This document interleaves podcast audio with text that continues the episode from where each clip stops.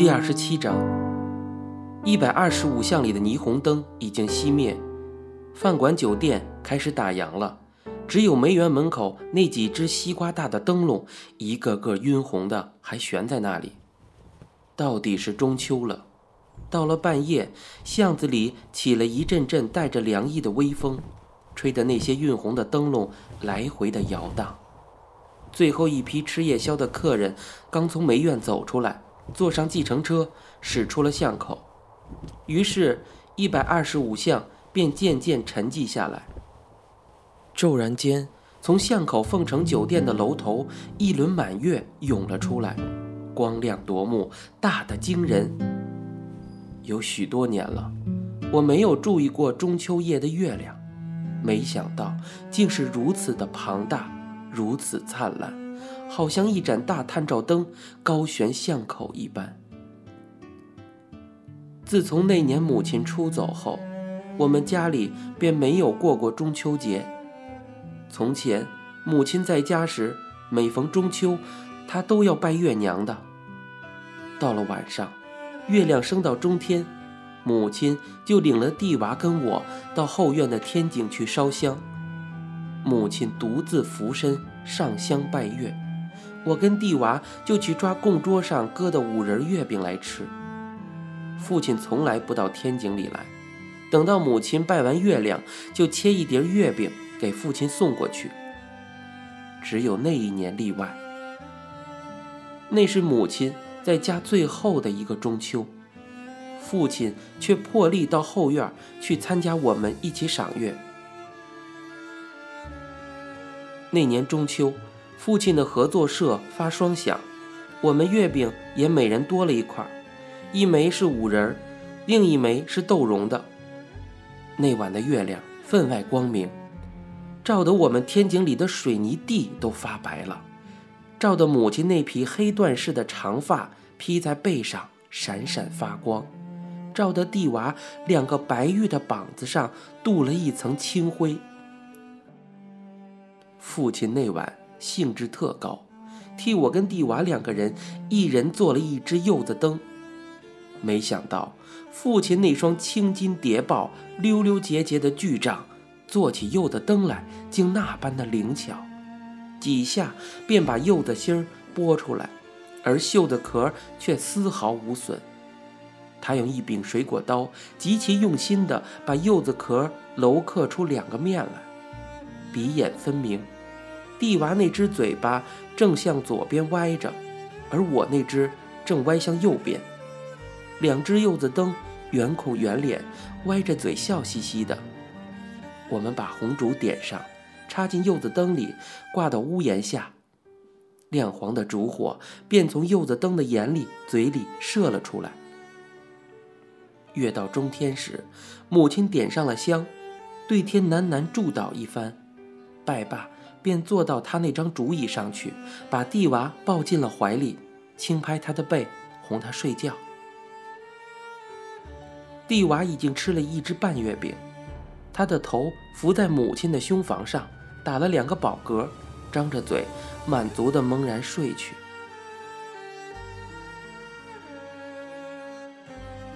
父亲在天井里背着手，渡过来，渡过去。一个晚上也没有开过口。他走到那两盏柚的灯下，抬起花白的头，端详了半天，突然间自言自语地说道：“我们四川的柚子比这个大得多喽。”我走到巷口，仰头望去，月亮像一盆冷水迎面泼了下来，浇了我一身。我一连打了几个寒战，身上的汗毛不禁的。都张了开来。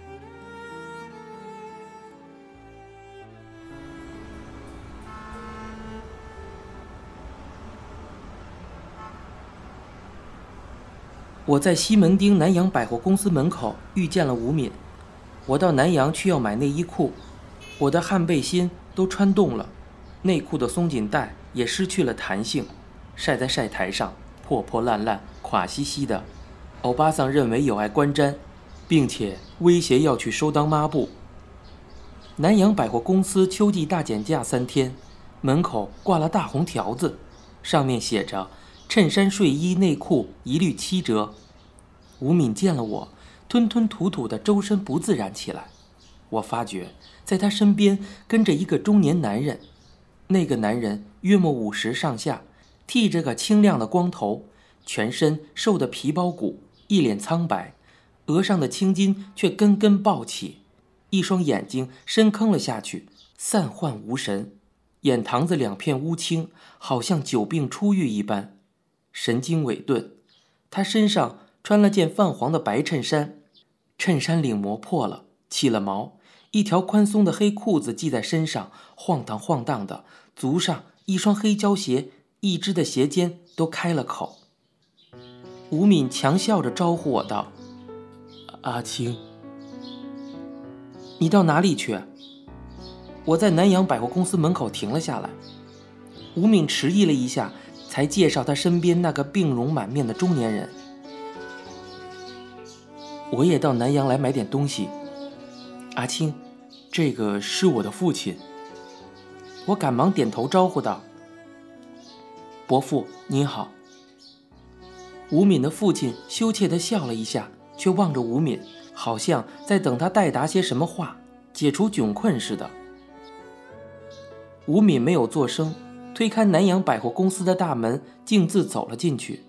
他父亲跟在他身后，也走到里面。进去后。吴敏先到衬衫部，那边柜台上摊满了清货大减价的衬衫，捡便宜的顾客都围在那里，一阵翻腾。吴敏也挤了进去，抓了两件出来，一件蓝的，一件灰的，转身问他父亲道：“阿爸，你穿十四寸半还是十五寸的呀？”吴敏的父亲应道：“都可以吧。”这两种颜色可以吗，阿爸？吴敏把衬衫递给他父亲，他父亲接了过去，捧在手里，左看右看，斟酌了半天，说道：“嗯，就这件灰的吧。”他把那件蓝色的衬衫退给吴敏，吴敏又塞回到他手里，说道：“两件一起买好了。”难得今天大减价，买了衬衫，吴敏又领着父亲一个一个部门的走了过去，内衣裤、毛巾、袜子、拖鞋，从头到脚都买齐了。又到日用品那边买了牙膏、牙刷、剃胡刀，还买了一瓶三花牌生发油。吴敏付了钞票，大包小包的提在手里。后来的几件东西，他根本也没有跟他的父亲商量。自己抓了算数，我也买了四套三件牌的内衣裤，捡便宜的抢了一件蓝白条子衬衫。我们走出南洋百货公司的大门，吴敏却在我耳根下悄声说道：“阿青，嗯，你陪我一块到火车站，等我送完我父亲上车后，我们一起吃饭吧。”吴敏的父亲。是乘四点半的普通车到新竹去的。吴敏替我买了一张月台票，我们把吴敏父亲送到二号月台去等车。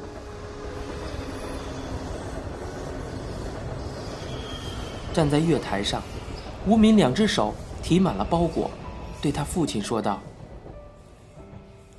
您还要什么？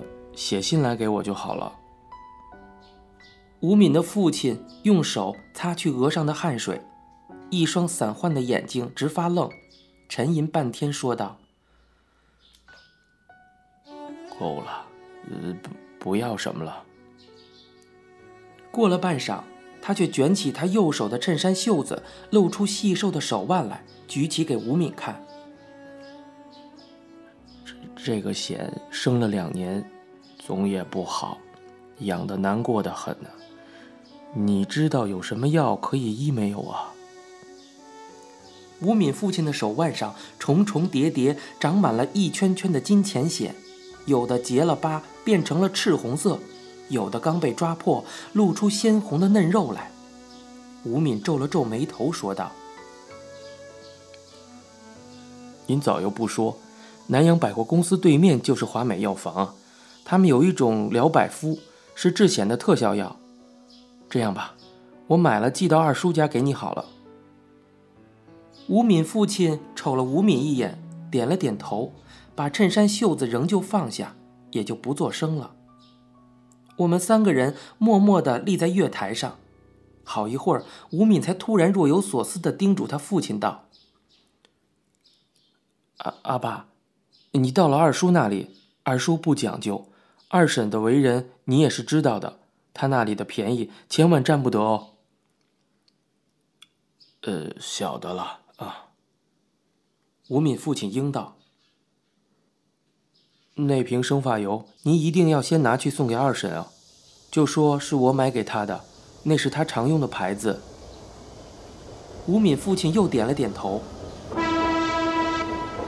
火车进站了，吴敏等他父亲上车，找到座位，才一包一包的将衣服从车窗递进去给他。吴敏父亲坐定后，又从窗口伸出半截身子来，指了一指他的右手腕：“阿敏。”险要莫忘了，养得很难过。知道了，阿爸。吴敏皱起眉头答道：“我寄给你就是了。”火车开动了，出了站，吴敏仍愣愣地站在那里，眼睛一直遥望着远处的火车，非常平静地说道：“阿青。”我父亲今天早上刚出狱，他在台北监狱坐了三年的牢。您现在收听到的是由白先勇先生原作，一辆松鼠播讲的《镊子》。